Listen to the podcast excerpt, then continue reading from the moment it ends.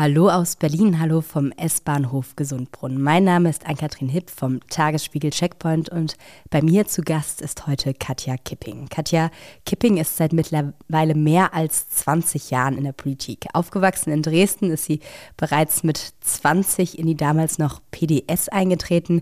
Mit 21 zog sie dann als Abgeordnete in den Sächsischen Landtag ein, wenig später in den Bundestag. 2012 wurde sie Bundesvorsitzende der Partei Die Linke. Nach neun Jahren hat sie nun den Staffelstab abgegeben und ist sozusagen von der Opposition in Regierungsverantwortung gewechselt. Sie ist seit gut einem halben Jahr Senatorin für Integration, Arbeit und Soziales in Berlin. Im Podcast haben wir über ihre politischen Anfänge, die Vereinbarkeit von Politik und Familie und Sexismus in der Partei Die Linke gesprochen.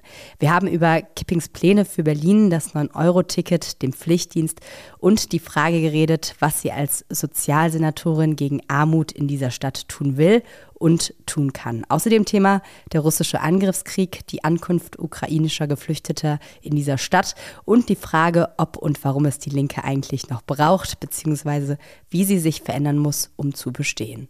Eine Runde Berlin mit Katja Kipping. Los geht's.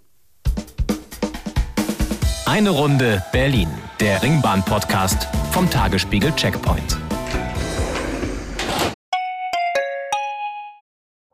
Herzlich willkommen zu Tatort Berlin, dem True Crime Podcast des Tagesspiegels. Ich bin Sebastian Leber. Und ich heiße Katja Füchsel.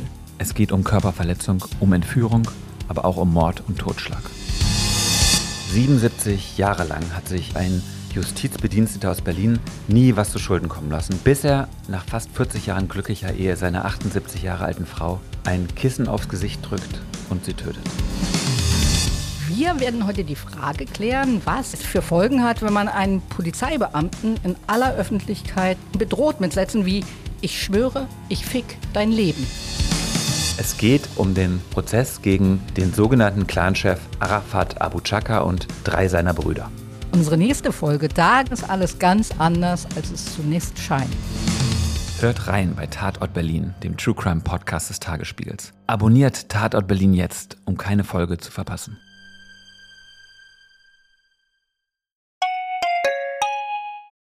Dann steigen wir doch hier einfach mal ein. Lassen wir erst mal aussteigen. So.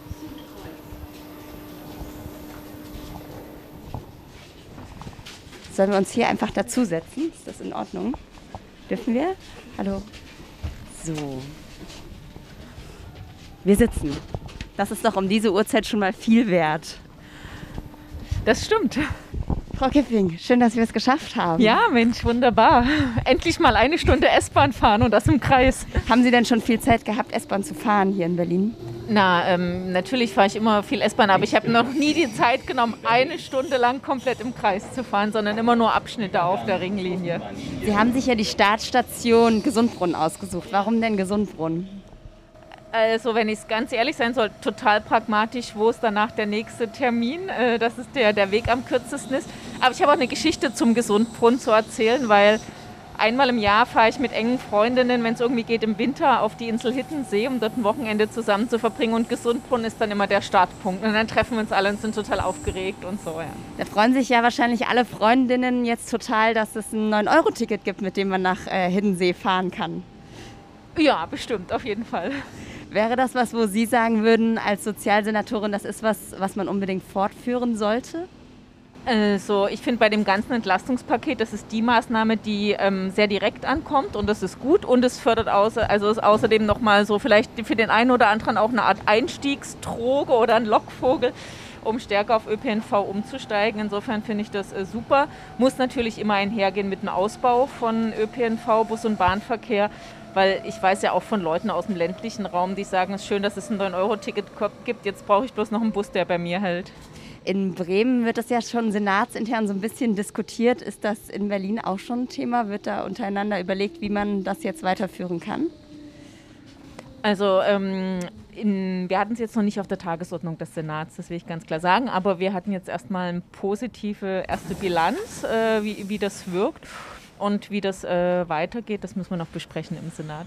Okay, aber gehen Sie davon aus, dass es da dann bis September irgendeine Lösung geben könnte? Oder das eher? kann ich jetzt noch nicht versprechen, weil das liegt natürlich eher in den Händen von Bettina Jarasch. Man kann ja, man kann ja miteinander aber, sprechen. Ja, na klar, aber ähm, wie man irgendwie Bus und Bahn attraktiver machen kann, ist ein beständiges Thema für uns. Ne? Was mich jetzt gerade in den letzten Monaten total beschäftigt hat, ist die Frage, wie wir in Berlin gibt es ja den Berlin-Pass, was ja immerhin für 600.000 Menschen ein Monatsticket deutlich preiswerter anbietet und äh, wie wir das noch leichter ähm, und ähm, schneller zugänglich machen können. Und die Lösung dazu ist? Ja, am nächsten Jahr soll es dann so eine ähm, eher automatisch zugestellte Trägerkarte geben, weil wir haben ja, also in, in der Sozialpolitik gibt es so das Phänomen der versteckten Armut. Manche sagen dazu auch verschämte Armut. Das heißt, eine Art Menschen, die Anspruch auf Leistung hätten, aber das nicht beantragen. Und da fragt man sich, warum macht ihr das nicht? Und bei vielen ist es A, Unwissenheit oder auch so, gerade die, die es besonders schwer haben, trauen sich nicht zu, ähm, die Anträge zu stellen und, und, und. Und deswegen sind immer so universelle Leistungen oder die sehr einfach gehen immer besonders wichtig. Mhm. Über das Thema Armut werden wir später bestimmt auf jeden Fall nochmal ja. sprechen. Ich glaube, da kommen wir gar nicht drum herum. Aber ähm, davor würde ich so ein bisschen gerne auch noch mal eine Zeitreise zurück in Ihre Jugend, jungen Jahre machen. Sie sind ja in Dresden aufgewachsen. Ihr Mann behauptet bis heute, das sei schöner als Berlin. Na, ähm, die Stadt ist auch wirklich wunderschön. Die Elbwiesen sind ja so grün umgeben. Also es sind so ganz grün erhalten und der Fluss schlängelt sich so mit den Elbwiesen durch die Stadt. Das ist toll. Aber Berlin ist, wie soll ich sagen, die aufregendere Stadt, wo äh, mehr Trubel ist. Was, was bedeutet aufregend in dem Zusammenhang? Ist das mit Party gleichzusetzen oder? Also ich will mal so sagen, als ich mein Abi geschrieben habe, ähm, haben meine besten Freunde und ich, wir hatten uns damals vereinbart, dass wir uns selbst belohnen, dafür, dass wir die ganzen Prüfungen durchgestanden haben, dass wir am Tag der letzten Prüfung den Stift haben fallen lassen und sofort zur Autobahn sind, um nach Berlin zu trampen, um uns mit einem Wochenende in Berlin zu belohnen. Und wie sah dann so ein Wochenende nach dem Abi in Berlin aus? Na, wir sind erstmal ins Tacheles, das gibt es ja jetzt so äh, nicht mehr, und äh, nach Kreuzberg in den Secondhand-Laden. Okay. Und, äh, und, und wir waren im Pergamon-Museum. Mit Altar dann, da war wahrscheinlich noch keine Baustelle zu der, Zeit. Genau. Zeit.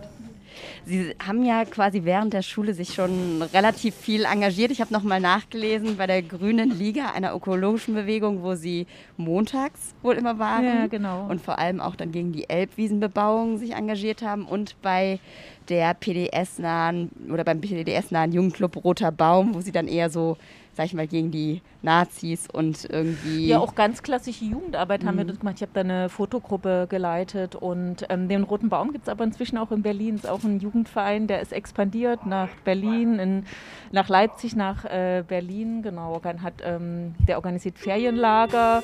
Ich bin erst als Ferienlager Kind mit hingefahren und später dann nochmal als Betreuerin. Ich hatte gelesen, dass Thilo Kiesling, ihr damaliger ähm, Chef beim Roten Baum sozusagen, der Ja, der war damals der ähm, Vorsitzende vom Roten Baum und hat das Ganze mit ins Leben gerufen. Und der hat in einem Zeitinterview erzählt gehabt, dass sie damals sich nur schwer entscheiden konnten, ob sie in die Linke oder in die Grüne eintreten, also damals in die PDS. Und ich habe mich gefragt, wann Sie zum letzten Mal darüber nachgedacht haben, ob das eine Entscheidung ist, die Sie vielleicht bereuen. Nein, ich bereue die nicht. Und das war damals, ähm, zuallererst war, glaube ich, die schwierigere Entscheidung für mich war, so von meinem damaligen Verständnis gehe ich wirklich den Weg einer Partei. Weil ich kam ja eher so aus ähm, kleinen Gruppen, wo man sehr viel selbstbestimmt äh, machen konnte. Aber ich habe halt und war dann, als ich mit Studieren anfing, in der, im Protestbüro der TU Dresden, also in der Studierendenbewegung. Und deswegen war für mich erstmal das Agieren in Initiativgruppen und in Bewegungen entscheidend. Und irgendwann habe ich aber für mich gemerkt, dass auch Bewegungen Auf und Abs haben. Und ich habe halt gemerkt, okay, ich will schon eher in einer wirkungsvollen äh, Institutionen dauerhaft mitwirken. Und dann habe ich mich für eine Partei entschieden und habe ich mir nochmal die verschiedenen Parteien angeschaut und mich dann sehr klar für meine Partei entschieden. Und mit der Grünen haben Sie nie nochmal geliebäugelt? Nee, ich habe dann eher gesagt, jetzt bin ich hier in dieser Partei und äh, was muss man tun, damit diese Partei eine Linke auf der Höhe der Zeit wird? Und da all meine Energie reingesteckt. Was Thilo Kiesling damals auch noch gesagt hat, ist, zu uns kamen junge Leute mit dem Impuls, die Welt besser zu machen, egal ob sie Robben retten oder, alte, oder alten Leuten helfen wollten. Würden Sie das unterschreiben? War das damals auch sozusagen Ihr Anliegen, als Sie da gestartet sind? Ja, natürlich äh, ging es darum, irgendwie die Welt äh, zu verändern, aber es ging auch immer darum, zusammen zu sein mit Menschen, mit denen man gerne Zeit verbringt und auch nach einer Politgruppensitzung gerne noch zusammen ein Glas trinkt. Was was mehr, helfen oder Glas trinken? Na, ich glaube, dass das, also naja, einfach so kann man ja als junger Mensch überall äh, mit jemandem ein Glas trinken, sondern ich glaube, das Besondere ist eine Gemeinschaft, wo es auch eine gemeinsame Sinnstiftung gibt und danach ähm, noch zusammen auf ein Konzert zu gehen. Und hatten Sie dann im Prinzip danach, Sie haben ja gesagt, Sie haben sich nicht ganz leicht getan, diesen Weg zur Partei direkt zu gehen, kam dann sowas wie ganz plakativ, sage ich jetzt mal, Robbenbabys retten oder alte Menschen pflegen, auch irgendwie in ihrem Horizont noch in Erwägung, sowas ganz Praktisches zu machen, wo man sieht, das kommt auch ganz, ganz direkt an, ohne sozusagen Umschweife? Ja, na, ich würd, fand das immer sehr das Interessante, wo, wo die Verknüpfung zusammenfällt. Also natürlich mein Weg zur Partei war einer von ganz konkreten Auseinandersetzungen, also ähm, ne, Erhalt der Elbwiesen, ähm, später dann weil es Kürzungen im Bildungswesen gab, wo ich gemerkt habe, okay, Bildung wird auf einmal eine Ware, man muss für einen Platz in einem Sprachkurs stundenlang vorher anstehen. Ähm, und dann aber zu schauen, okay, was sind eigentlich die Wirkmechanismen, die dahinter stehen, dass sowas passiert. Dann habe ich mich später, hatte ich Schwerpunkt äh, Verkehrspolitik und habe dann was Ähnliches erlebt, dass Menschen angefangen haben, Bürgerinitiativen zu gründen, weil sie nicht wollten, dass ein Autobahnzubringer bei ihnen durch ihre Straße geht. Und ähm, diese sehr konkrete Betroffenheit hätte man dann so ausleben können, dass man sagt, naja, ähm, alle Bürgerinitiativen stellen sich gegeneinander. Und mein Ansatz war dann immer eher zu schauen, man bringt die zusammen und schaut, gibt es was Gemeinsames, ein mhm. gemeinsames Anliegen. Nämlich wollen wir nicht eher eine Verkehrspolitik, ähm, wo es gar nicht notwendig ist, dass äh, Leute permanent ähm, abhängig sind ähm, von Bau, noch mehr Autobahnen und so weiter.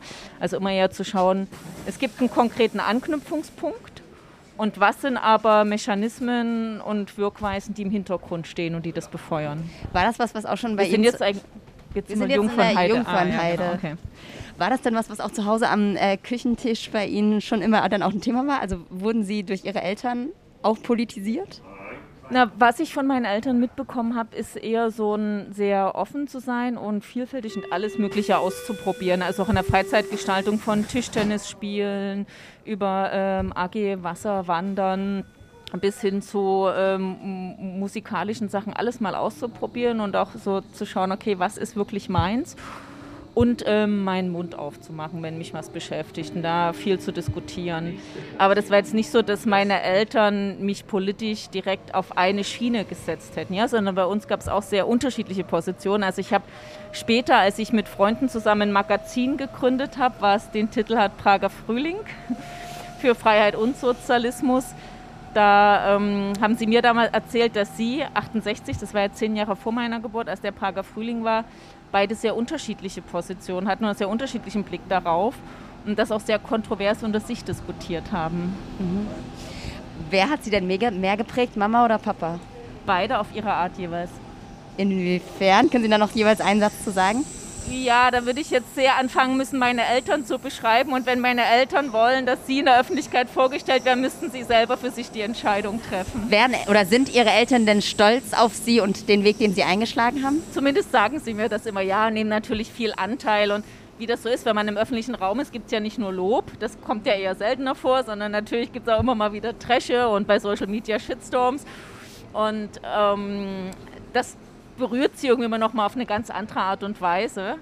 Aber ja, sie verfolgen das mit unglaublich viel Interesse. Was haben Sie gesagt auf die oder was war die Reaktion, als es hieß Sozialsenatorin in Berlin? Also das war ja lange Zeit sehr offen und unklar, ob das ähm, überhaupt eine ernsthafte Option für mich wird. Und als, dann hatte ich ja nur ein sehr kurzes Zeitfenster, nachdem ich gefragt wurde, bis es öffentlich war, bis ich mich entscheiden konnte. Wie, wie kurz war das denn? Na, ich hatte so eine Woche zum mhm. Entscheiden und dann gab es noch ähm, zwei, drei Wochen, wo ähm, ich es niemandem erzählen, also nicht wollte, dass es in die Öffentlichkeit kommt, weil wir natürlich zuallererst die Partei informieren wollten. Und da habe ich es mit nur sehr wenig äh, Freundinnen äh, diskutiert. Und äh, meinen Eltern habe ich das auch ähm, so äh, mitgeteilt. Und für die war das natürlich nochmal krass, das ist eine ganz neue Welt. Aber ähm, sie fanden das, also haben mir eher zugeraten. Und was waren denn vielleicht Kontrapunkte in Ihrem Freundes- und Familienkreis, wenn es die gab? Sie haben ja gesagt, Sie haben diskutiert. Ja, naja, das, die einzige Frage war halt, ähm, naja, du warst neun Jahre lang eine Partei geführt. Ähm, und das waren faktisch die ersten neun Jahre im Leben meiner Tochter mit, mit enormer Verantwortung, wo man immer auch wieder auf herausforderungsvolle Situationen schnell reagieren musste. Und dann war die Frage, ähm, willst du eine nächste Position, wo klar ist, da hast du einen enormen Entscheidungsdruck auch? Oder willst du eher einen Gang runterschalten und etwas ein ruhigeres Leben haben? Und ich habe dann aber so für mich ähm, gemerkt, also ich habe schon geahnt, dass es äh, deutlich längere Arbeitstage gibt, wenn man sozial, wenn ich Sozialsenatorin werde. Und zugleich hatte ich den Verdacht, dass ich hier ein ganz andere, meine Fähigkeiten viel besser einbringen kann, als auf eine andere Art und Weise. Und da dachte ich, das ist am Ende für mich das bessere, also das ist mir wichtiger in, in meinem Leben zu diesem Zeitpunkt. Wie lang sind denn die Arbeitstage als Sozialsenatorin im Moment? Naja, die beginnen immer um sechs, ne? Also erst äh, so ähm, Deutschlandfunk-Interview ähm, ähm, hören und danach geht es erstmal für eine Stunde ähm, entweder an Lektüre oder an Rechner und dann äh, wecke ich meine Tochter, mache sie für die Schule fertig und dann geht der Arbeitstag los und an guten Tagen bin ich dann ähm, 19 Uhr zum Abendbrot da, um dann später vielleicht nochmal in eine Videokonferenz zu gehen oder noch was aufzuarbeiten. An manchen Tagen bin ich halt dann erst ähm, 21 oder 22 Uhr zu Hause. Und es gibt Tage, klar, da muss man noch mal länger, wenn man irgendwie eine Rede vorbereiten muss oder eine Vorlage noch äh, verhandeln muss das ähm, klar ist, ist, ist sind länger, aber ich glaube, es ist gar nicht die Zeit, sondern was ich nochmal auffällig fand, die Entscheidungsdichte, die Schlagzahl, die du in, als Senatorin hast, ist, ist sehr heftig. Also weil ja man zu sehr unterschiedlichen Themen manchmal sehr schnell hintereinander Entscheidungen treffen muss, ähm, Anfragen freigeben muss, Vorlagen freigeben muss und ähm, glücklicherweise gibt es ein ganz tolles Team bei mir und eine super Verwaltung, dass ich immer weiß, das ist gut schon vorbereitet. Und mhm. trotzdem muss ich mich ja immer erstmal wieder in ein anderes Thema reindenken. Muss man gut im Entscheidungen treffen sein, wenn man so einen Job macht, oder kann man das lernen? Mir ist es nie schwer gefallen, Entscheidungen zu treffen. Ich glaube, jemand, der ungerne Entscheidungen trifft, da gibt es vielleicht andere Tätigkeitsbereiche für die Person. Was war denn die schwerste Entscheidung, die Sie bis jetzt treffen mussten in Ihrer Amtszeit hier in Berlin? Oh, ich tue mich schwer mit Superlativen, weil so vielfältig war. Aber wo es vielleicht am schnellsten und am intensivsten war, das waren wirklich so die ersten ähm, Wochen vom Russlands Angriffskrieg gegen Ukraine, wo ja wir faktisch ohne Vorlauf zwei Tage nach Kriegsbeginn die ersten Geflüchteten begrüßt haben und es noch keinerlei Entscheidung gab vom Bund, wie die aufenthaltsrechtlich einzustufen sind und, und, und. Und ich nur wusste, wir müssen hier schnell handeln und schnell reagieren. Und wir dann ähm, einfach losgelegt haben, Welcome Hall ähm, vom Hauptbahnhof aufzubauen, ähm, Tegel zum Ukraine-Ankunftszentrum zu machen und ich habe natürlich immer das wieder rückgekoppelt und auch Senatsbeschlüsse dazu beigeführt, aber es gab dafür keine Blaupause, ähm, ob wir jetzt so viel Geld ähm, in die Hand nehmen können dafür und wie wir das in die Wege leiten. Hätten Sie da im Nachhinein irgendwas anders gemacht oder würden Sie sagen, dafür, wie es gelaufen ist, ist alles eigentlich gut gelaufen? Also bisher, äh, also ich bin ja eigentlich so im Privaten eher so Perfektionistin und das muss man, die Umstände führen dazu, dass man weit ab von Perfektionismus ähm, agiert. Ich glaube, was wir uns immer wieder, also was ich immer sage, wir müssen uns vergegenwärtigen, es ist ein lernendes System und wir müssen immer wieder schauen, wo müssen wir eine Sache nachbessern, wo muss man noch was nachlegen, wo muss man umsteuern. Also es ist halt ein permanentes sich weiterentwickeln und verbessern und was ja Berlin auch auszeichnet, dass es eine Stadt ist, wo es unglaublich, äh, eine unglaublich rege Zivilgesellschaft gibt, die sozusagen ähm, jedes Problem sofort öffentlich macht. Das ist ganz schön herausforderungsvoll. Auf der anderen Seite ist es super, weil es uns, es lässt niemals zu, dass man irgendwie bequem wird und sich zurücklegt.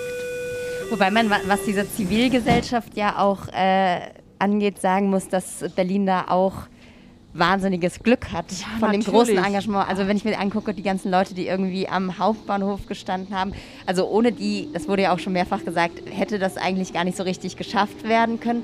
Und ich muss auch sagen, aus meinem persönlichen Umfeld, da frage ich mich zum Beispiel auch, äh, wie geht das eigentlich weiter? Ich kenne viele Menschen, die jetzt Geflüchtete aufgenommen haben, ja. die denen erstmal so einen Wisch, sage ich mal, unterschrieben haben, damit sie die sechs Monate bleiben können, eigentlich in ihrer Wohnung aber gar keinen Platz richtig haben, wo völlig unklar ist, wie gehen die jetzt eigentlich weiter damit um?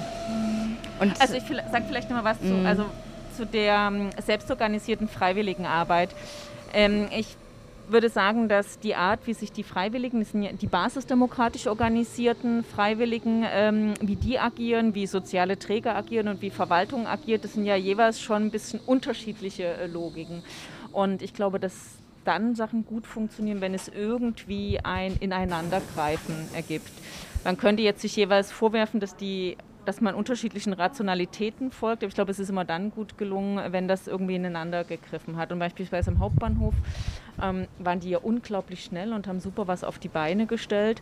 Ähm, und zugleich war klar, die Verwaltung muss hier nach und nach auch mehr Verantwortung übernehmen und das immer in einem dialogischen Prozess. Das ist nicht einfach, da knirscht es, da gibt es Konflikte, da gibt es Kritik, aber sozusagen permanent immer wieder in einen Austausch zu sein, das ähm, war mir ganz wichtig. Und auch nicht jetzt einfach irgendwie zu sagen, knallhart, wir gehen mit einem Katastrophenschutz rein, übernehmen und sagen, danke für eure Arbeit, ihr könnt gehen, sondern ganz bewusst eher auf Scharniere zu setzen, wie die Stadtmission und äh, wie die Welcome Hall sowas zu machen, wo es ähm, wo unterschiedliche ähm, Akteure andocken können.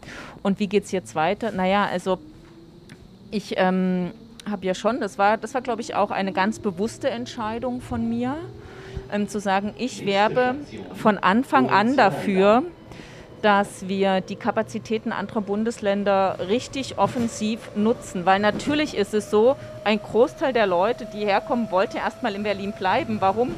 Berlin ist die Adresse, also die Stadt, von der alle schon mal gehört haben, die kennen sie. In Berlin gibt es eine große Community. Wir lagen geografisch so, es ist irgendwie gefühlt näher an der Heimat, wenn man wieder zurück will. Und sogleich habe ich gesagt, wir dürfen nicht nur vom Affekt und vom Gefühl der ersten Wochen denken, sondern wir müssen das auf Strecke denken. Und es ist auch vollkommen klar, dass auch diejenigen, die nur kurz hier bleiben wollen, wenn der Krieg weitergeht, womöglich länger bleiben müssen, Jahre, womöglich Jahrzehnte. Und das heißt, wir brauchen für die Kleinen Kita-Platz, für die Alten einen Pflegeplatz und für ähm, alle brauchen wir Wohnungen. Und die Kapazitäten in Berlin lassen sich ja nicht auf Knopfdruck vervielfältigen. Ne?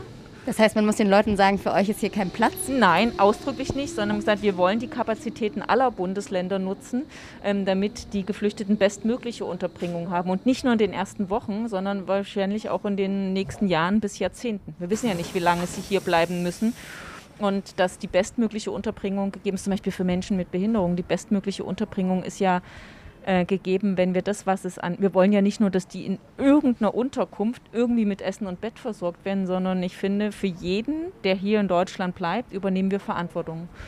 Und wollen wir bestmögliche Inklusion, das heißt zum Beispiel Zugang zu Behindertenfahrdienst, das heißt einen Platz in der Eingliederungshilfe, wenn man pflegebedürftig ist, einen Platz im Pflegeheim und ähm, all das sozusagen ist ja besser, wenn die Bundesländer zusammenarbeiten. Und deswegen habe ich sehr darauf gedrungen, habe am Anfang auch das Gefühl gehabt, ich muss den Bund wirklich wecken und sensibilisieren dafür.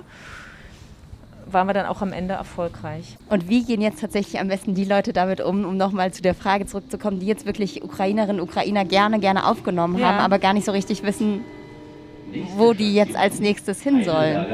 Also es gibt eine Variante, man kann natürlich schauen, kann man ihnen bei der, bei der Suche nach Wohnung helfen. Natürlich haben wir auch als Land Berlin die Wohnungs-, die, die landeseigenen Wohnungsunternehmen aufgerufen, wenn sie Wohnungen haben, die zu melden. Über das Lagesa gibt es dann auch eine Vermittlung. Aber und da gibt es da nein, nein, nein, nein. Und ich will gerade mal sagen, Mathematik ist unbestechlich. Also wir haben, ähm, wenn man alle Dunkelziffern zusammennimmt, vielleicht 100.000 ähm, aus der Ukraine Geflüchtete in Berlin. Ja, also wir haben 70.000, die sich beim Lea um einen Termin offiziell beworben haben, weil sie Berlin-Verteilungskriterien erfüllen oder schon Aufenthaltstitel haben. Und wir haben eine gewisse Dunkelziffer und jeden Tag kommen ja neue, also Menschen, die sich noch nicht registrieren haben lassen. Und jeden Tag kommen neue. Und wer um die Situation auf dem Berliner Wohnungsmarkt ähm, weiß, wie schwer es für Studierende ist oder wie schwer es für Wohnungslose ist, ähm, eine neue Wohnung zu finden, weiß, dass in Berlin nicht auf die schnelle 100.000 Wohnungen aus dem Boden stampfen, für 100.000 Menschen Wohnungen aus dem Boden stampfen wird. Das heißt natürlich, für viele wird es erstmal über die Landesstrukturen ähm, lediglich einen Platz in der Gemeinschaftsunterkunft geben.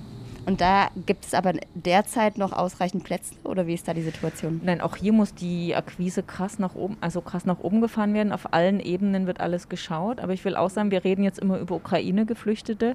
Es gibt ja auch die ganz klassischen Asylsuchenden. Auch deren Zahlen sind deutlich äh, nach oben gegangen. Das läuft jetzt so unter ferner Liefen, weil alle Welt guckt nur auf die Ukraine geflüchtet. Aber ich bekomme ja auch diese Zahlen.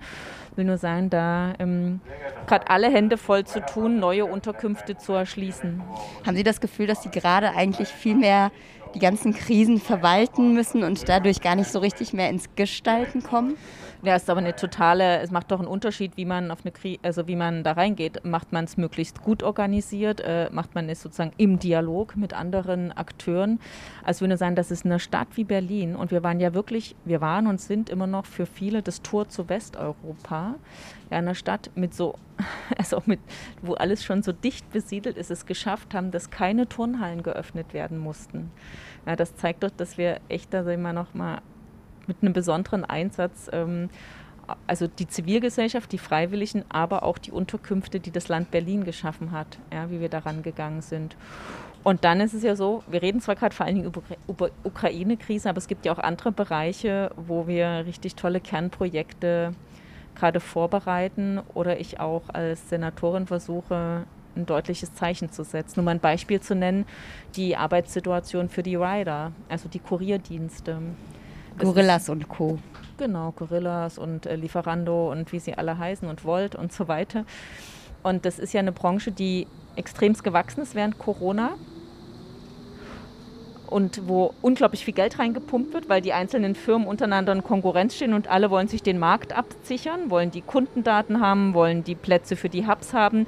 Und so ein Wettbewerb geht natürlich ganz schnell zu Lasten vor allem der Beschäftigten. Und es ist ja vor allen Dingen migrantische ähm, Beschäftigte. Und ähm, ich habe hier ganz bewusst Zeichen gesetzt, mich mit dem Betriebsrat von Gorillas getroffen, bei Lieferando auf einer NGG-Demo gesprochen und bewusst die Vollzugsbeamten, die es beim Lagezzi, also dem zuständigen Landesamt, ähm, gibt, die begleitet bei Sicherheitskontrollen, ähm, bei Kurierdiensten, um auch ein Zeichen zu setzen wir als Senat nehmen das ernst. Und wenn irgendein Unternehmen meint, es könnte irgendwie Arbeits- und Gesundheitsschutz mit Füßen treten, müssen sie wissen, es könnte sein, dass die Vollzugsbeamten sie treffen und dann kann es teuer werden. Reicht das im Zweifel dann in solchen Fällen schon Zeichen, wie Sie es gerade nannten, zu setzen? Es sind ja in dem Fall nicht nur ein Zeichen, sondern es sind ja auch bezugsvolle Amte mit ähm, entsprechenden Rechten. Und natürlich setzen die auch erstmal auf ein Gespräch und erläutern Sachen aber die können auch ähm, Strafen verhängen oder im Zweifelsfall, wenn Brandschutz nicht gegeben ist, ähm, auch mal den Hub schließen und sowas spricht sich rum. Also und dass nach und nach die Ausstattung zum Beispiel für Kurier, äh, Kuriere, also für die Riders verbessert wird, ist auch ein Ergebnis der ähm, Kontrollen, die, die, ähm, die das Lagezzi zusammen mit der Fahrradstaffel der Polizei gemacht hat. Wobei gut ist da ja noch lange nicht alles, sage ich jetzt mal. Nee, das sage ich ja gar nicht, ganz ja. im Gegenteil. Aber ich will nur sagen, man muss sich mal vorstellen, wie schlimm es wäre, wenn das nicht äh, die Kontrollen gäbe und nicht ähm, das Auge darauf wäre. Haben Sie schon mal da bestellt? Ich ähm, jetzt nicht, äh, äh, nicht bei Gorillas und nicht Lebensmittel oder so, aber eine Pizza schon auch mal. Ähm, so, genau. Ein Thema, was ja jetzt generell da sind wir wieder am Anfang. Berlin in den nächsten Monaten, Jahren, was auch immer sehr umtreiben wird, ist das Thema Armut. Ähm, ja mit den Ukraine-Flüchtlingen einerseits, die jetzt hier sozusagen sich einen Job suchen müssen und gucken müssen, wie sie unterkommen können, aber auch durch Corona, durch die Inflation, die jetzt irgendwie auch noch auf uns zukommt. Haben Sie oder was ist Ihre Sorge, was das mit der Stadt letztlich machen kann? Eine Stadt, die sowieso schon die ganze Zeit mit Gentrifizierung zu kämpfen hat, wo sowieso die Kluft zwischen Arm und Reich immer größer wird. Ich meine, es war eigentlich mal ein Ort, alle können kommen, alle können machen, was sie wollen. Jeder äh, ist hier irgendwie bereit, seine Träume zu erfüllen. Na, meine Sorge ist ganz klar, dass es die äh, Armut zunehmen wird, noch eine stärkere soziale äh, Spaltung gibt, ähm, noch mehr irgendwie auseinanderdriften und absolut äh, wie quasi Mauern zwischen unterschiedlichen ähm, Einkommensgruppen gibt und es keinen Dialog mehr gibt und das zum echten Problem für die Demokratie wird. Ich bin es ist ganz schrecklich, aber ich bin so froh, dass endlich mal wieder über Armut geredet wird. Ich hatte die ganze Zeit das Gefühl bei den Krisen, die waren Klimakrise, Gesundheitskrise, Fluchtbewegung, Krieg, dass man überhaupt nicht mehr über das Problem soziale Spaltung gesprochen hat. Aber wir haben ja schon die ganze Zeit eine soziale Spaltung und jede einzelne Krise hat das noch verschärft. Also während Corona beispielsweise die größten Einkommensbußen im ersten Lockdown hatten Menschen mit niedrigeren Einkommen, so nicht die reicheren. Ähm, und jetzt ist es natürlich so, dass die größten und wirkungsvollsten Instrumente zur Bekämpfung von Armut liegen auf Bundesebene. Also ich bin der festen Überzeugung, eine Welt, also eine Gesellschaft, ein Land frei von Armut ist möglich. Da muss man aber bereit sein, auf Bundesebene entsprechende Umverteilung in die Hand zu nehmen und sich auf armutsfeste Sozialleistungen zu verständigen. Jetzt sind Sie nun leider in der Landespolitik gelandet. Ich würde nicht leider sagen, weil es ein großartiges Land und ein toller Senat, aber genau, aber das muss man der Ehrlichkeit halber sagen, du wirst nicht Freiheit von Armut auf Landesebene hinbekommen und zwar, weil du das Instrument nicht hast. Also ähm, das Instrument ähm, zur Umverteilung liegt nochmal auf Bundesebene, weil wir zum Beispiel gar nicht alleine jetzt eine entsprechende Übergewinnsteuer als Land Berlin einführen können. Was kann man denn als was Land man, was machen? man auf Land, was man aber auf Landesebene machen kann, ist zum Beispiel entsprechend soziale Infrastruktur zur Verfügung zu stellen oder Orte zu schaffen, wo sich Menschen treffen können. Und da gibt es in Berlin schon echt viel. Also ähm, zum Beispiel kostenfreie Fahrt für Schülerinnen, dass kein Kind irgendwie sich in seiner Freizeitgestaltung einschränken muss, zumindest nicht was die Mobilität anbelangt, sondern sobald es Schüler in Berlin, hat es freie Fahrt mit Bus und Bahn oder ein kostenloses äh, Mittagessen, warmes Mittagessen in der Schule. Ist übrigens nicht nur wichtig für die armen Kinder, sondern ist auch wichtig mit Blick darauf, dass es Berufstätigkeit von beiden Eltern beispielsweise gibt und gar niemand Zeit hat, noch wenn das Kind nach Hause kommt, ein warmes Mittagessen gleich auf den Tisch zu stellen. Aber das sind ja sozusagen die Sachen, die es schon gibt, Genau. sage ich mal. Kann dann jetzt sozusagen anhand dieser aktuellen Krise de facto noch was gemacht werden? Es gibt ja jetzt sozusagen einen 380 Millionen Euro Notfallfonds im Haushalt. Es gibt auch eine Resilienzrücklage von 750 Millionen Euro. Was können Sie als Sozialsenatorin mit diesem Geld Sinnvolles tun? Naja, zum einen kann ich und also Erfolg hat ja viele Väter und viele Mütter und da haben ganz viele mitgewirkt. Es war ja auch am Ende eine gemeinsame Entscheidung aller ähm, drei Koalitionsfraktionen, also Rot, Grün, Rot in Berlin. Aber das ist, dass wir an Resilienz denken und dass wir an die Krise denken, da habe ich natürlich auch sehr mit dafür geworben. Ja, also dass überhaupt erstmal sowas eingestellt wird, ist ja schon ein klares Commitment von Rot-Rot-Grün in Berlin. Und da jetzt ist meine Aufgabe, aber nicht nur meine alleine, ähm, zu überlegen, was wären ge- geeignete Auszahlungsarten. Heute und hier ist nicht der Zeitpunkt, um das bekannt zu geben, sondern ich will mich Aber Sie haben ja vielleicht Ideen. ja, also aber auch die, nein, kann. aber auch die kann ich jetzt nicht verraten, weil das Ergebnis ist ja nicht schnell mal eine Idee rauszublasen, sondern ich muss natürlich alle beteiligten Akteure dafür gewinnen. Es wird einen Moment geben, wo ich Ihnen dazu Interviews gebe, aber der Termin ist nicht heute. Was wir aber ähm, darüber hinaus noch machen, als Land Berlins ja Begegnungsorte zu schaffen. Und dazu gehören zum Beispiel die Stadtteilzentren, wo ja Berlin sich verständigt hat, nicht nur die bestehenden auszubauen, sondern auch zehn neue zu schaffen. Wollen wir mal ganz kurz darauf eingehen, weil wir in Südkreuz vorbeifahren. bitte. das ist nämlich für mich ein. Im Südkreuz fährt der Zug aus nach Dresden. Und, äh, Und jetzt wollen Sie uns wieder erzählen, wie schön Dresden ist im Nee, Vergleich nee, zu nee, nee, Berlin. nee, nee, nee, ich würde sagen, das ist ein Ort, wo ich, ähm, wenn ich meine Eltern besuche, ähm, fahre ich ähm, dann allerdings immer andersrum. Ich komme von der anderen Ecke von Treptow und Südkreuz ist dann immer eine Wie Station. oft fahren Sie denn noch nach Dresden? Na, jetzt nur noch zu Geburtstagen und Weihnachten und so weiter. Und danach kommt das Tempelhofer Feld, das ist ja auch ein ganz wichtiger Ort. Habe ich damals abgefeiert, ähm, das Volksbegehren da zum Tempelhofer Feld zu erhalten, weil es einen Ort gibt, wo Menschen, die sich nicht einen eigenen grünen Garten leisten können, trotzdem Grünfläche haben. Ich würde das Tempelhofer Feld jetzt einfach mal nutzen, um ein Spiel einzuleiten, was wir immer bei uns haben. Eine Station Entscheidungen. Ich gebe Ihnen jetzt immer zwei Begriffe. Es gibt keinen Joker. Ähm, Ich kann auch nicht dem, kann jetzt nicht Publikumsjoker machen und Nee, nee, äh, also ich sage mal, es ist gut, dass Sie Okay. gesagt haben, Sie sind entscheidungsfreudig. ähm, das können Sie bei dem Spiel jetzt gebrauchen. Die erste Frage wäre direkt, da haben wir gerade drüber gesprochen, Berlin oder Dresden? Jetzt ganz klar Berlin. Hier habe ich geheiratet, hier geht mein Kind zur Schule. Und hier arbeite ich jetzt. Hm. Berlin Tag oder Nacht? Ähm, doch meistens eher Tag, aber die Nächte selten. Aber wenn, ist es toll. Berghain oder Teufelsberg? Eher Berghain, wobei mein Lieblingsclub das SO36 ist. Recht oder gerecht? Ähm, Recht muss gerecht sein. Zur Entscheidungsfreudigkeit gehört übrigens auch, dass man selber entscheidet, welche Entscheidungen vorliegen und man sich nicht immer die falschen Entscheidungen vorlegen lässt. Haus besetzen oder Haus besitzen? Vielleicht ähm, kann das jeder für sich selber entscheiden. Ich äh, und ansonsten Genossenschaften und landeseigene Würden Wohnungsgesellschaften Sie lieber fördern. eins besetzen morgen oder lieber eins besitzen? Ähm, Haus besetzen äh, ist, glaube ich, ich würde den Dialog mit Hausbesetzern suchen, aber es ist nicht, ähm, ich bin keine Hausbesetzerin. Okay, lieber Zeit stillstehen lassen oder Zeit reisen? Zeitreisen. Vergangenheit oder Zukunft? Zukunft. Kopf oder Bauch? Intuition. Das ist bei mir eine Kombi aus beiden.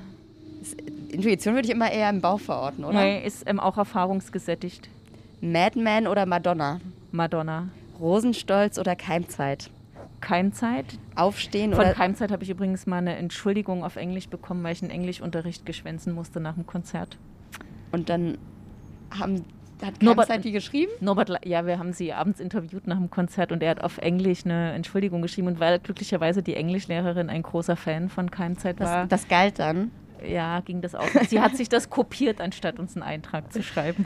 Aufstehen oder sitzen bleiben? Wenn jetzt mit Aufstehen die Tätigkeit gemeint ist, natürlich Aufstehen. Ähm, ob bei der, wenn es um eine spezielle politische Formation geht, würde ich das nochmal anders thematisieren, anders beantworten. Reden oder zuhören? Das eine bedingt das andere, aber im Zweifelsfall erstmal zuhören. Nicht regieren oder falsch regieren? Weder noch, regieren in Bewegung. Und wenn Sie sich entscheiden müssen, wie äh, Kollege Christian Lindner, Ich ähm, bin so gepolt, mir fra also nicht die Fragen zu stellen, welches, welches kleinere Übel willst du, sondern was müssen wir tun, um die Verhältnisse zu verändern. na gut, lassen wir mal so durchgehen, Currywurst oder Döner? Döner, aber äh, mit Halloumi statt mit Fleisch. Und äh, Oskar Lafontaine oder Dietmar Bartsch? Äh, da würde ich ähm, doch eher sagen, ich bin Klaus Lederer. Wenn ich mich für einen Mann in der Linken entscheiden müsste. Franziska Giffey oder Bettina Jarasch? Ich ähm, finde beide Kollegen im Senat großartig und arbeite gerne mit ihnen zusammen. Das ist jetzt die diplomatische Antwort. Nee, es Was ist aber so. ehrliche? Nee, es ist aber so. Also, ich finde, beide haben große Stärken und wir sind als Senat generell in der Krise echt zusammengerückt. Am vergangenen Wochenende haben Franziska Giffey und Raed Salil ja eine relative Klatsche, sage ich mal, auf ihrem Parteitag bekommen, vor allem von der linken Seite. Das muss doch eigentlich der linken Berlin relativ gut gefallen, ist jetzt ein großes Wort, aber zumindest nicht schlecht gefallen haben, dass da sich eine linke Seite oder ein linker Flügel wieder mehr durchsetzt, oder? Ja, ich freue mich natürlich immer, wenn sich, ähm, die, äh, wenn sich gute Inhalte in der Partei in Parteitagsbeschlüssen durchsetzen. Ich habe ähm, selber auch schon erlebt, wie es sich anfühlt, wenn man ähm, alles gibt für eine Partei und danach ähm, Leute irgendwie ihr Mütchen kühlen und man nicht das beste Ergebnis nach Hause holt. Insofern freut mich als Mensch nie, wenn irgendwie Leute ein schlechtes Ergebnis haben, sondern da eher so ein Gefühl, naja, ähm, glaube, das ist kein schöner Moment, wenn du oben stehst und kriegst so ein Ergebnis. Das ist nichts, wo ich jetzt jubilieren würde. Aber inhaltlich gesehen, also gerade was den A100-Beschluss und Ja, ich habe die ja gesagt, über, Enteignungsgeschichte. ja, aber Sie haben mich ja jetzt nach dem Wahlergebnis gefragt, über wenn entsprechend inhaltliche Beschlüsse getroffen werden bei der SPD, zum Beispiel zu 100, ähm, dann freue ich mich natürlich, aber ähm, ich finde immer, man darf ja auch nicht vergessen, auch in anderen Parteien sind irgendwie Menschen an der Spitze und ich denke dann immer erstmal, okay, wie wird es denn jetzt gerade menschlich damit gehen? Haben Sie das Gefühl, dass da mit Politikern, Politikerinnen zu hart umgegangen wird generell? Ah, naja, ich will jetzt nicht jammern, weil ich meine, wir haben, wissen ja alle, worauf wir uns einlassen und wir sind ja in vielen in einer extrem privilegierten Situation, wenn man zum Beispiel das Einkommen äh, nimmt. Aber ähm, finde immer, es, ich glaube, man muss unterscheiden. Eine Härte, in, wenn es um Inhalte geht und da eine Kontroverse, finde ich super, muss man aushalten. So, äh, gehört auch irgendwie zum Job dazu. Es gibt halt eine Grenze, wenn es so sehr ins Persönliche geht oder ähm, sogar noch irgendwie über die Familie mit reinbezogen wird. Da würde ich sagen, gibt es Grenzen. Haben Sie das bei sich erlebt, dass da Grenzen überschritten wurden? Na, ich habe sehr darauf geachtet, dass ich zum Beispiel sehr wenig Infos über äh, meine Tochter oder über meine Eltern, haben sie ja selber auch gelebt, ähm, preisgebe. Einfach schlichtweg, weil ich immer finde, ich weiß ja, worauf ich mich einlasse, aber ich will jetzt nicht andere damit reinziehen. Und ähm, das Zweite, natürlich gab es Situationen, wie ich mich unglaublich über Sachen geärgert habe. Ich habe dann gelernt, damit eher umzugehen im Sinne von, okay, nimm es nicht persönlich, weil auch wenn sie dich persönlich angreifen, du bist eher eine Projektionsfläche für irgendwas. Und habe dann halt für mich Arten gefunden, damit umzugehen. Also eine Art ist halt, indem ich von der großen Feministin Fricka Haug gelernt habe, wenn man mal eine Niederlage hat oder sich, also, dass man das eher als ein Lehrstück begreifen soll, aus dem man lernen kann, um danach ähm, die Dinge noch besser anzugehen.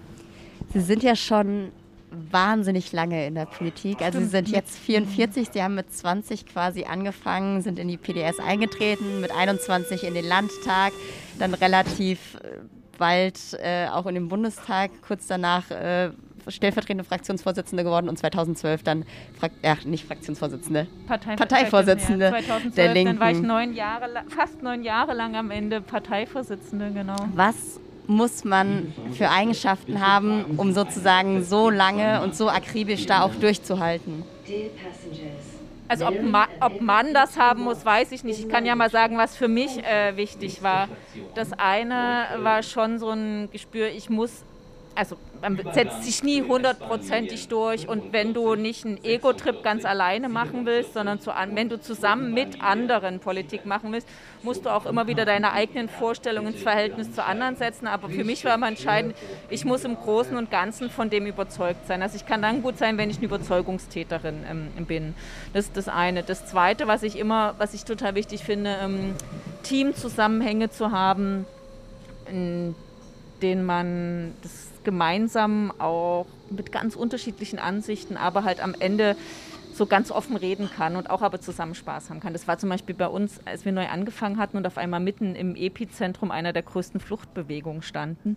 War für mich total wichtig im Team, auch mit den beiden Staatssekretären Wenke Christoph und Alex Fischer und allen, die dazugehören, dass wir uns einfach manchmal so ähm, abends im Krisenstab noch getroffen haben, äh, zusammen unterhalten haben oder irgendwie zwischen zwei Terminen kurz jeder irgendwie sein Leid geklagt hat, dann jemand einen Witz gemacht hat und wir mit einem Lachen im Gesicht wieder zurück an den Arbeitsplatz sind. Das finde ich extrem wichtig. Und was für mich auch noch wichtig war, nie es ist, war für mich immer wichtig, dass nie 100 Prozent aller Anerkennung und alles Glücks in, also dass nicht die Politik die einzige Quelle von Glück und Anerkennung in meinem Leben ist. Sondern im Zweifel auch die Familie und die Freunde oder was Freunde, sagen, Familie, Literatur, andere ähm, Bereiche, aus denen man auch was ziehen kann. Sie haben eben Sie haben gesagt, ich weiß nicht, was Mann braucht. Sie haben sicherlich Mann mit einem N gemeint, ja. aber ich habe sofort dran gedacht, äh, was Frau wohl im Unterschied mhm. zu Mann braucht.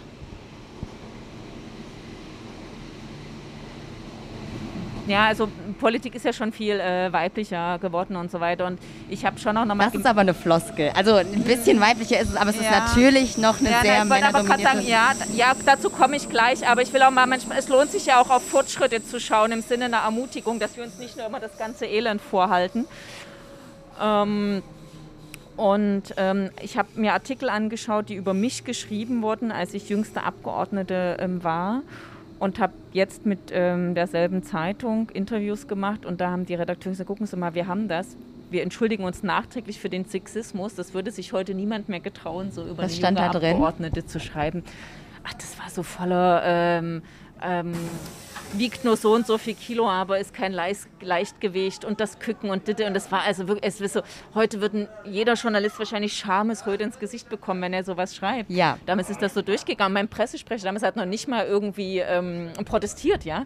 So. Aber haben Sie damals protestiert? Ja, ich fand das natürlich auch ich habe das zum Anlass genommen, ich habe das dann später in Büchern bearbeitet, was man zum Beispiel anders machen muss, im Sinne ähm, sozusagen Machiavelli für Frauen, wie man anders äh, wie man anders ähm, damit umgehen muss. Und habe ja auch deswegen so immer wieder ähm, feministische Netzwerke innerhalb der Linken mit, ähm, also Linken jetzt auch gesellschaftlichen Linken, wo man sich austauscht über Zumutungen, denen man begegnet und wie man denen begegnet. Ja. Wie begegnet man denen denn? Na, das Beste, erstens immer gemein, also immer Gleichgesinnte äh, suchen. Zum Zweiten, ich habe das dann sehr oft direkt gespiegelt. So und ähm, habe dann gesagt, ja, das ist jetzt äh, wunderbar. Das war ein hervorragendes Beispiel für Genderizing und ähm, dein, das Kompliment wäre in einem anderen Kontext total nett gewesen, aber in diesem Kontext war es nur eine Abwertung ähm, meines Arguments. Oder ich habe es dann, wenn irgendjemand was über meine Ohrringe gesagt hat, gesagt, ja, deine Krawatte sitzt aber auch und so. Also dann je nachdem, manchmal fällt in die Schlagfertigkeit ein, dann sofort zurückgespiegelt oder dann auch einfach dann direkt sagt, naja, klingt witzig, ist aber halt nur ziemlich altmodischer Chauvinismus. Sexismus ist ja sozusagen, sage ich mal, nicht nur in der Medienwelt ein Problem gewesen, sondern auch bei der Linken. Ihre Parteikollegin Sarah Dubiel hat kürzlich gesagt, ich kenne keine Genossin, die noch nie sexistisch angegangen wurde. Kennen Sie sie persönlich? Ähm, ich kenne sie von Twitter, Sarah Dubiel, aber jetzt nicht persönlich. Sind Sie sexistisch schon in Ihrer Partei angegangen worden?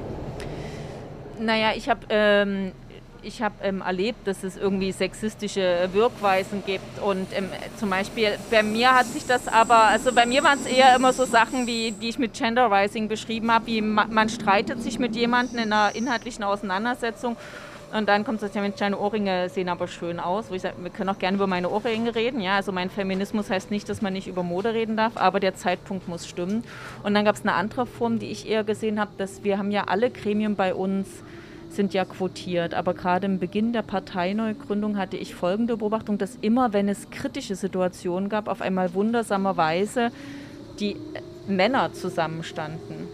Und ich bin dann immer einfach mit reingegangen in die Runde und habe gesagt, Mensch, wird schon wieder was Wichtiges entschieden? habe ich auch vielleicht eine Idee dazu. Also mal auch ähm, direkt reingehen und äh, die Leute damit konfrontieren. Und die Vorwürfe, die da jetzt sozusagen nochmal mit bei rausgekommen sind, haben Sie sich da gefragt, ob Sie da als Parteivorsitzende vielleicht auch Dinge nicht mitbekommen haben, die Sie hätten struktureller angehen müssen? Also ich sag mal, es waren ja alle doppel, also Sexismus ist überall, keine Frage, aber das ist sozusagen eine Partei, die eigentlich von sich selbst noch einen höheren Anspruch hat, dass es da dann auftaucht, ähm, da müsste man doch eigentlich noch konsequenter vielleicht dagegen vorgehen. Genau, da müssen wir jetzt auch, also ich finde, da ist jetzt, es hat zu lange gedauert, das kann man sagen, aber auf jeden Fall sind ja jetzt auch verschiedenste ähm, Schritte vereinbart worden, dass es Vertrauenspersonen gibt, dass es, ein, wenn irgendwo in einem Kreisverband so ein Vorwurf auftritt, einen klaren Fahrplan gibt, wie hat man darauf zu reagieren, an wen äh, wendet man sich, wie, äh, wie wird das Ganze untersucht ähm, und aufgeklärt. So, also natürlich immer ausgestrahlt, ähm, ne, hier gibt es keinen Raum für Chauvinismus oder Sexismus. Ähm, wir haben immer sehr stark darauf gesetzt, äh, Frauen zu fördern, aber der Kampf äh, sozusagen für gelebten Feminismus und Gleichberechtigung gegen, äh, und gegen Sexismus ist halt ein sehr langer. Und da sind wir jetzt in der nächsten Etappe. Ärgert Sie das im Nachhinein, dass Sie da nicht auch schon sozusagen solche Strukturen etabliert haben? Das fing ja langsam an in den Zeiten. Wie gesagt, wir sind jetzt, es ist ja Etappe für Etappe. Ja? Wir mussten ja erstmal irgendwie durchsprechen, dass informell alle Entscheidungen in Männerhänden liegen. Dann mussten wir stärker ähm, zum Beispiel auch ähm, aufbauen, dass es ähm, viel mehr Frauen gibt, die sich gegenseitig ähm, ermutigen und ermuntern. Und dann fing man an, in den ersten Landesverbänden so Strukturen aufzubauen und das muss jetzt halt flächendeckend zum Eindruck kommen. Ich will nochmal sagen, dass ähm, als ich angefangen habe, Sozialismus auf der Höhe der Zeiten der Partei zu etablieren, indem man halt soziale Fragen mit Fragen von Feminismus und Ökologie und Weltoffenheit verbindet, dass uns das ja dann als großer Verrat der Arbeiterklasse vorgehalten wurde. Übrigens auch von vielen Medien, die diesen Spin übernommen haben und gesagt haben, ah, ihr verratet eure alten Interessen, ihr verratet den Osten, wenn ihr solche Themen wie Feminismus und Ökologie stark macht. Ich war immer der Überzeugung, zeitgemäße Sozialismus und zeitgemäße linke Politik erfordert immer die neuen und die traditionellen Themen der Linken verbind also zu verbinden. Trotzdem ist es ja de facto so, dass die Arbeiterschaft die Linke aktuell nicht mehr wählt. Also wie kann man denn ihre Themen dieser Gruppe von Menschen auch näher bringen? Oder kann man das, soll man das, muss man das überhaupt? Also die Arbeiterschaft, da müsste man jetzt mal über den Klassen... Müsste man auf jeden Fall differenzieren. Nee, nee da muss man über den Klassenbegriff reden, weil viele, äh, also mein Begriff ist ja ein sehr weiter, nämlich Menschen, die ihre Arbeitskraft verkaufen müssen, um damit über die Runden zu kommen. Und viele, die zum Beispiel in der Pflege arbeiten, würden von sich selber niemals sagen, dass sie Arbeiter sind. Also das ist auch eine sehr, das eher nicht nur Menschen, die in der Industrie arbeiten, sich selbst als Arbeiter verstehen und das so ankreuzen. Ähm, und ähm, was ich immer wichtig fand, ist, was definitiv gar nicht hilft, sind irgendwelche Milieudebatten. Was definitiv nicht hilft, ist, ähm, irgendwie zu behaupten, ähm, wenn man sich jetzt um Antirassismus kümmert, ähm, dass man damit die Arbeiterklasse verraten würde, weil die Arbeiterklasse ist eben auch inzwischen sehr migrantisch. Oder äh, zu behaupten, wenn man sich jetzt um Feminismus kümmert, dass man die Arbeiterklasse ähm, verrät. So. Sondern ich fand immer ähm, stark, dass man verbindende Themen wie den Kampf um bezahlbare Mieten oder den Kampf gegen den Pflegenotstand, den in den Mittelpunkt stellt und dort äh, die Akteure zusammenbringt. Oder wie jetzt halt in Berlin zu sagen, okay, wir unterstützen die, wir unterstützen die Riders bei ihren Kämpfen. Stand jetzt scheint zumindest das auf Bundesebene ja nicht so richtig zu gelingen. Die Linke liegt aktuell bei 4 Prozent. Der Einzug in den Bundestag hat auch nur aufgrund der Direktmandate geklappt. Warum schafft die Linke es nicht, sich in der heutigen Zeit, wo man eigentlich sagen müsste, es könnten auch eine goldene Zeit für die Linke sein, weil einfach auf all der, aufgrund all der Dinge, die wir vorhin genannt haben, soziale Politik war selten so wichtig wie vielleicht jetzt. Warum schafft die Linke es trotzdem nicht, sich zu verkaufen oder den Menschen dazu zu bringen, dass sie ihnen vertrauen? Mhm als ich nach fast neun Jahren Parteivorsitz dann den Staffelstab abgegeben habe und neue Vorsitzende gewählt wurden, habe ich mir eins geschworen, du bist nicht so eine ähm, ehemalige Vorsitzende, die dann von der Seitenlinie den Nachfolgern immer über die Medien Ratschläge gibt. Und wir wissen ja beide, wie mediale Kommunikation funktioniert. Wenn ich jetzt also irgendeinen Vorschlag mache, wird das natürlich sofort als ähm, Kritik an den Nachfolgern gelesen und das mache ich. Ähm, Sie können ja auch über die Zeit also sprechen, in der Sie noch Parteivorsitzende waren. Das waren ja, ja immerhin Ich kann ja mal Jahre. sagen, im Februar 2020, ein Monat Monat bevor Corona hier komplett zugeschlagen hat, waren wir in den Umfragen bei 12 Prozent. Damals irgendwie haben wir einen Mittelpunkt gestellt, dass man halt soziale Kampagnen verbindet mit einer Zukunftszugewandtheit. Und wir hatten gerade den Fall Bodo Ramelow, wo sehr klar war, wir als Linke unterstützen ähm, sozusagen Bodo Ramelow und in Thüringen steht man für einen Regierungsanspruch. Und ich würde sagen, dieses in Regierung gehen, dort den Unterschied machen, ähm, das war, glaube ich, ähm, damals ein sehr wichtiger Ansatzpunkt. Und dann kamen ein paar Sachen, auf die wir keinen Einfluss hatten, wie Corona, was uns die Lage schwer gemacht hat, weil der Konflikt direkt durch unsere Wählerschaft ging. Dann kamen ein paar hausgemachte Fehler. Und, und wahrscheinlich jetzt, und jetzt würde ich sagen, jetzt ähm, sind andere ähm, dran, sozusagen die ähm, die ähm, Entwicklung auf Bundesebene zu kommentieren und vor allen Dingen anzuführen. Sind Sie da auch so ein ganz, ganz kleines bisschen froh drum, dass Sie da jetzt auf der Berliner Landesebene gelandet sind und in diesem war, großen Mischmasch nicht mehr. Mh, ja, das war also die Zeit, als ich Vorsitzende war, war ja kein Zuckerschlecken. Also ich meine, wir hatten ja knallharte Konflikte und ähm, jede Menge ähm, Probleme, wo ich jeden Morgen aufs Neue mir überlegen musste, was ist die klügste Art zu reagieren, um die Partei zusammenzuhalten und zugleich ähm, ähm die Modernisierung voranzutreiben, weil nützt ja nichts irgendwie eine knallharte Modernisierung, wo die Hälfte der Partei nicht folgt und ähm, nur die Partei zusammenzuhalten, ohne was voranzubringen, ist auch, also war, war auch kein Weg. So. Also ähm, will nur sagen, ich war gerne neun Jahre lang äh, Vorsitzende und es waren, glaube ich, auch keine einfachen Jahre. Ähm, und zugleich war auch klar, das sieht ja unsere Satzung vor, jegliches hat seine Zeit. Eigentlich sollte nach acht Jahren Schluss sein. Corona hat dazu geführt, dass wir noch ein Jahr extra drauflegen mussten. Um, und jetzt bin ich mit Herz und Seele und mit all meiner Energie ähm, Senatorin in Berlin. Und ich habe immer den Grundsatz, dort wo ich bin, dort ist mein Arbeitsplatz, mein Kampfplatz. Und da gehe ich voll rein. Trotzdem haben Sie ja vielleicht einen Favoriten oder eine Favoritin oder zwei auf das Amt des Vorsitzenden. Das sind ja aktuell vier Kandidierende. Ja, aber das bleibt mein Geheimnis. Das wollen Sie nicht öffentlich sagen? Nein, das ist, ähm, wie gesagt, ich habe für mich eine klare Regel. Ähm, ich ähm, habe neun Jahre lang alles gegeben auf Bundesebene. Dann habe ich gesagt, okay, jetzt kämpfe ich äh, zu sagen, jetzt mach, bin ich bereit, ähm, fachpolitisch, sozialpolitisch alles auf Bundesebene zu geben. Dann kam das tolle Angebot aus Berlin und deswegen kommentiere ich jetzt Berliner Entwicklung. Na gut. Äh, aber eine Frage würde ich trotzdem noch, weil ich glaube, damit haben Sie ähm, auf jeden Fall, oder damit, das wird Ihnen nicht egal sein, sage ich mal, äh, die Frage, wie sich eine Friedenspartei eigentlich in Kriegszeiten aufstellt. Also das ist ja auch was, womit die Linke jetzt zu kämpfen hat. Die NATO-Geschichte ist sozusagen das Kaliber, was in Dauerdebatten dazu geführt hat, ob die Linke regierungsfähig ist auf Bundesebene oder nicht. Jetzt haben wir die ganze Russland-Geschichte noch mit dran. Ist das was? Das ist ein total wichtiges Thema. Darf ich nur einen Satz ja, zu dieser bitte, halte absolut, ich, ich will mich absolut. wirklich nicht vor der Beantwortung drücken, ein bisschen. weil Nee, nee, ich sage unbedingt was dazu. Aber Landsberger Allee, hier ist doch gleich die Schwimmhalle, in die ich total gerne gehe. SSE ist eine großartige Schwimmhalle, kann ich nur empfehlen. Okay. Wie viel Zeit haben Sie noch zu schwimmen? Na, ich achte darauf einmal in der Woche. Das ist dann, weil es, also außerhalb des Sommers ist das halt dann früh 6.30 Uhr, sobald die aufmachen, weil man muss vom ersten Termin es erledigt haben, sonst ist kein Platz mehr im Terminkalender dazwischen. Okay, aber zurück. Wir sollten ja auch ein bisschen hier die, absolut, auf die, absolut. wenn man die Sonne scheint auch gerade. Sonst ähm, hätten wir uns ja auch im Studio treffen können. Nee, aber zurück zu der Kernfrage und das ist ja eine ganz zentrale Frage.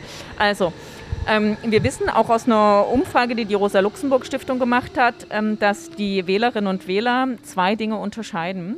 Es gibt einen großen Zuspruch für klare Friedensposition, ähm, klare Haltung gegen irgendwie Militarisierung und zugleich gibt es unglaublich viel Unverständnis zur Außenpolitik der Linken. Das ist für linke Parteimitglieder total schwer, weil die immer sagen, hä, unsere Außenpolitik ist doch Friedenspolitik, ist doch das Gleiche, aber in der Wahrnehmung der Menschen ist es das nicht.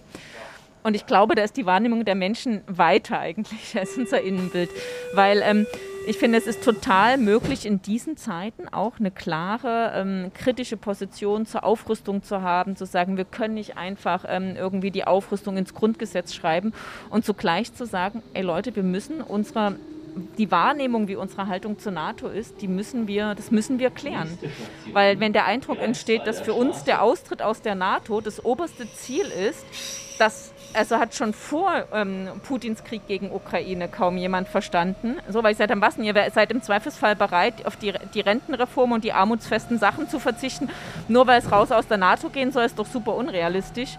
Und jetzt nach, äh, nachdem Putin so die, seine schärfsten und schlimmsten Kritiker nochmal übertroffen hat in seiner Praxis, ja, also ist ja schlimmer, als das schlimmste Bild von ihm gezeichnet wurde, ist doch vollkommen klar, dass man jetzt irgendwie anders über die NATO reden muss, ohne dass ich finde, äh, man muss den Kurs richtig halten. Ich würde eher sagen, eine Möglichkeit wäre ja, in der NATO zusammen mit Ländern wie Schweden und Finnland, die ja eher bisher auf Ausgleich und Neutralität gesetzt haben, eher auf einen anderen Kurs zu drängen.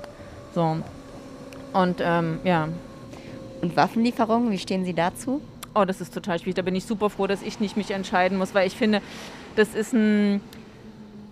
Weil man muss sich eins vergegenwärtigen, egal wie man sich entscheidet, man lädt im Zweifelsfall Schuld und Verantwortung auf sich. Keine Waffenlieferung heißt natürlich im Schuld gegenüber denen in der Ukraine.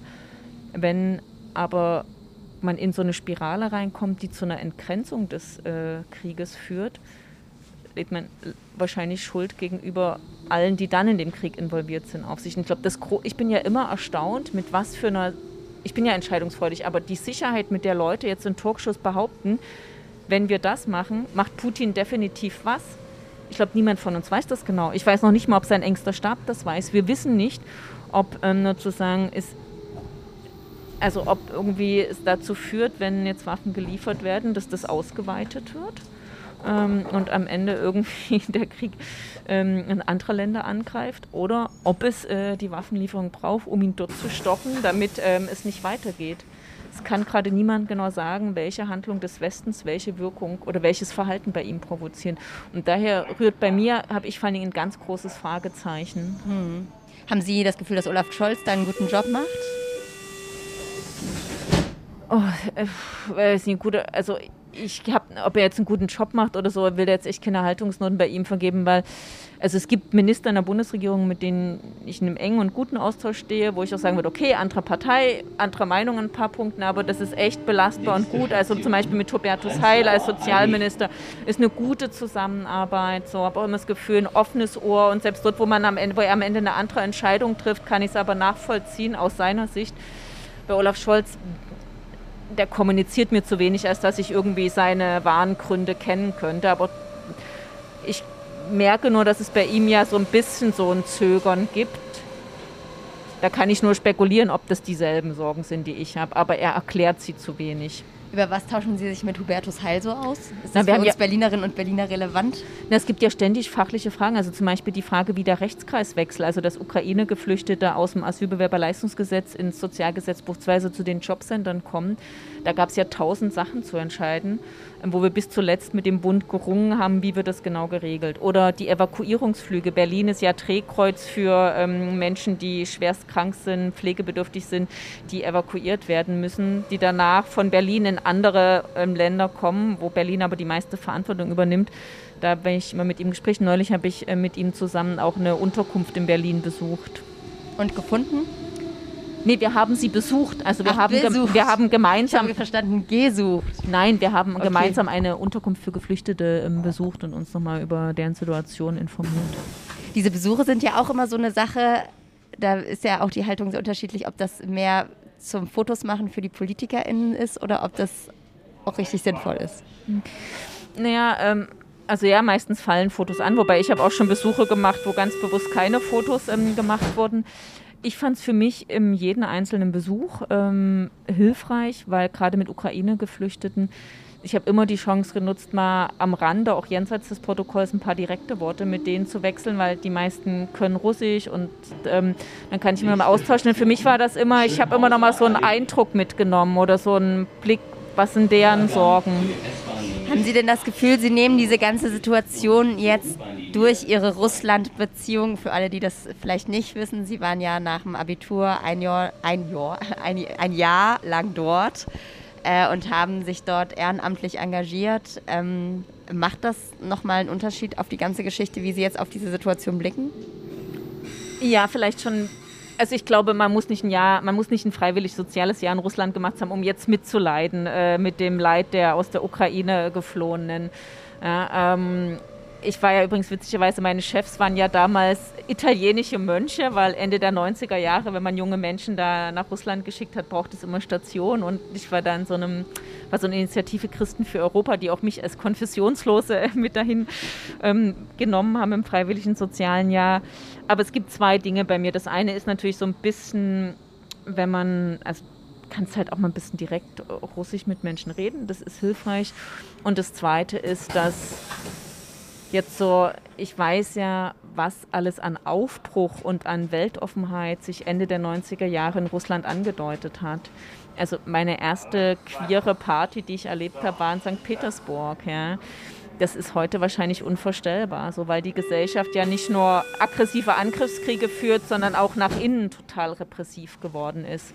Oder während meines freiwilligen sozialen Jahres gab es andere Freiwillige, die in Wohnheimen für behinderte Kinder erstmal einen neuen Umgang mit Behinderten eingeführt haben, nämlich, dass man die nicht einfach verwaltet, sondern mit denen eine Förderung machen kann, sie als, also als Akteure begreift, ja, nicht nur als Objekte, die irgendwie gepflegt werden müssen. Und diese tolle Arbeit wird halt immer schwieriger jetzt. Und das geht mir schon auch nahe, weil ich weiß auch um Freunde, die immer noch in solchen Projekten arbeiten. Haben, jetzt wollte ich gerade fragen, haben Sie denn noch viele Kontakte vor Ort?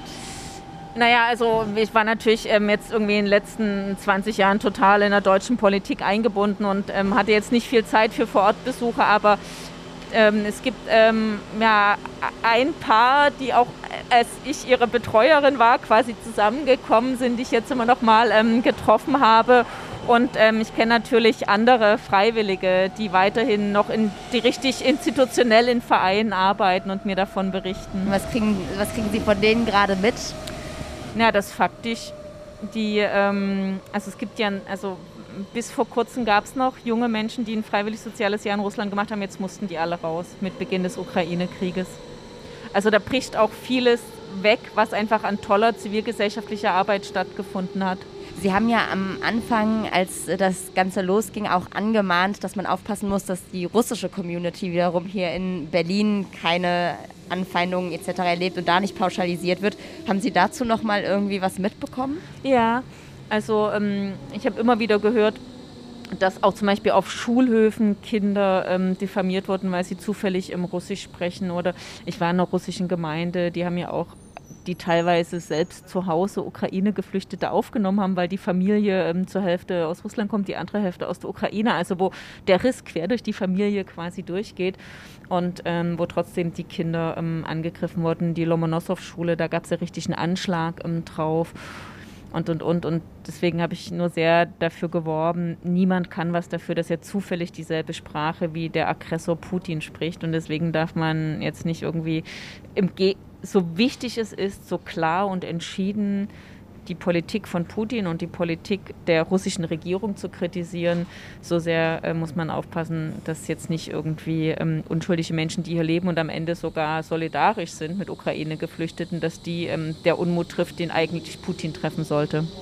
Trifft Putin zu wenig Unmut von der Linken? Von der Linken insgesamt nicht, ähm, aber es gibt ähm, in der Tat immer wieder, das sind einige wenige Stimmen, aber die sind sehr laut. Ich äh, habe immer alles getan, dass sich der Einfluss, sage ich mal, von ähm, Leuten, die, wo ich das Gefühl habe, die reden eher wie Russia Today, dass der ähm, zurückgedrängt wird. Ähm, als Vorsitzende waren jetzt leider nicht ähm, alle immer so entschieden darin, äh, diese kleine Gruppe zurückzudrängen. Wir sind schon wieder da. Ach noch, Mensch, das äh, ging ja schnell. Ich würde sie jetzt nicht direkt abwürgen, sondern einfach mal beim Aussteigen ja. noch kurz dranbleiben. Und weil wir gerade ja auch noch über das, also Sie haben ja quasi dieses freiwillige soziale Jahr gemacht, da will ich natürlich die Frage nicht verpassen und Sie auch noch fragen, was Sie vom Pflichtdienst halten, den ja unser Bundespräsident kürzlich vorgeschlagen hat. Ich würde jedem Menschen empfehlen, nach Schulabschluss ein Jahr zu machen, wo man sich praktisch ausprobiert. Auch um mal ein bisschen von dem wegzubekommen, was einem immer von zu Hause gespiegelt wird, sich selbst auszutesten, vielleicht auch zu merken, was einem nicht liegt oder ganz neue Welten zu entdecken.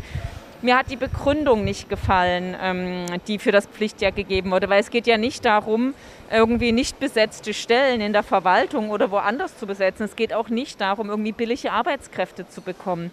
Aber die Idee, dass jeder junge Mensch erstmal irgendwie sozial tätig ist, eben gerade auch Kinder, die aus reichem Haushalt kommen und gerade auch Männer, die sonst nicht so viel mit ähm, eher weiblich gelesenen Tätigkeiten wie für andere Sorgen zu tun haben, die finde ich sehr charmant charmant als freiwillige Sache?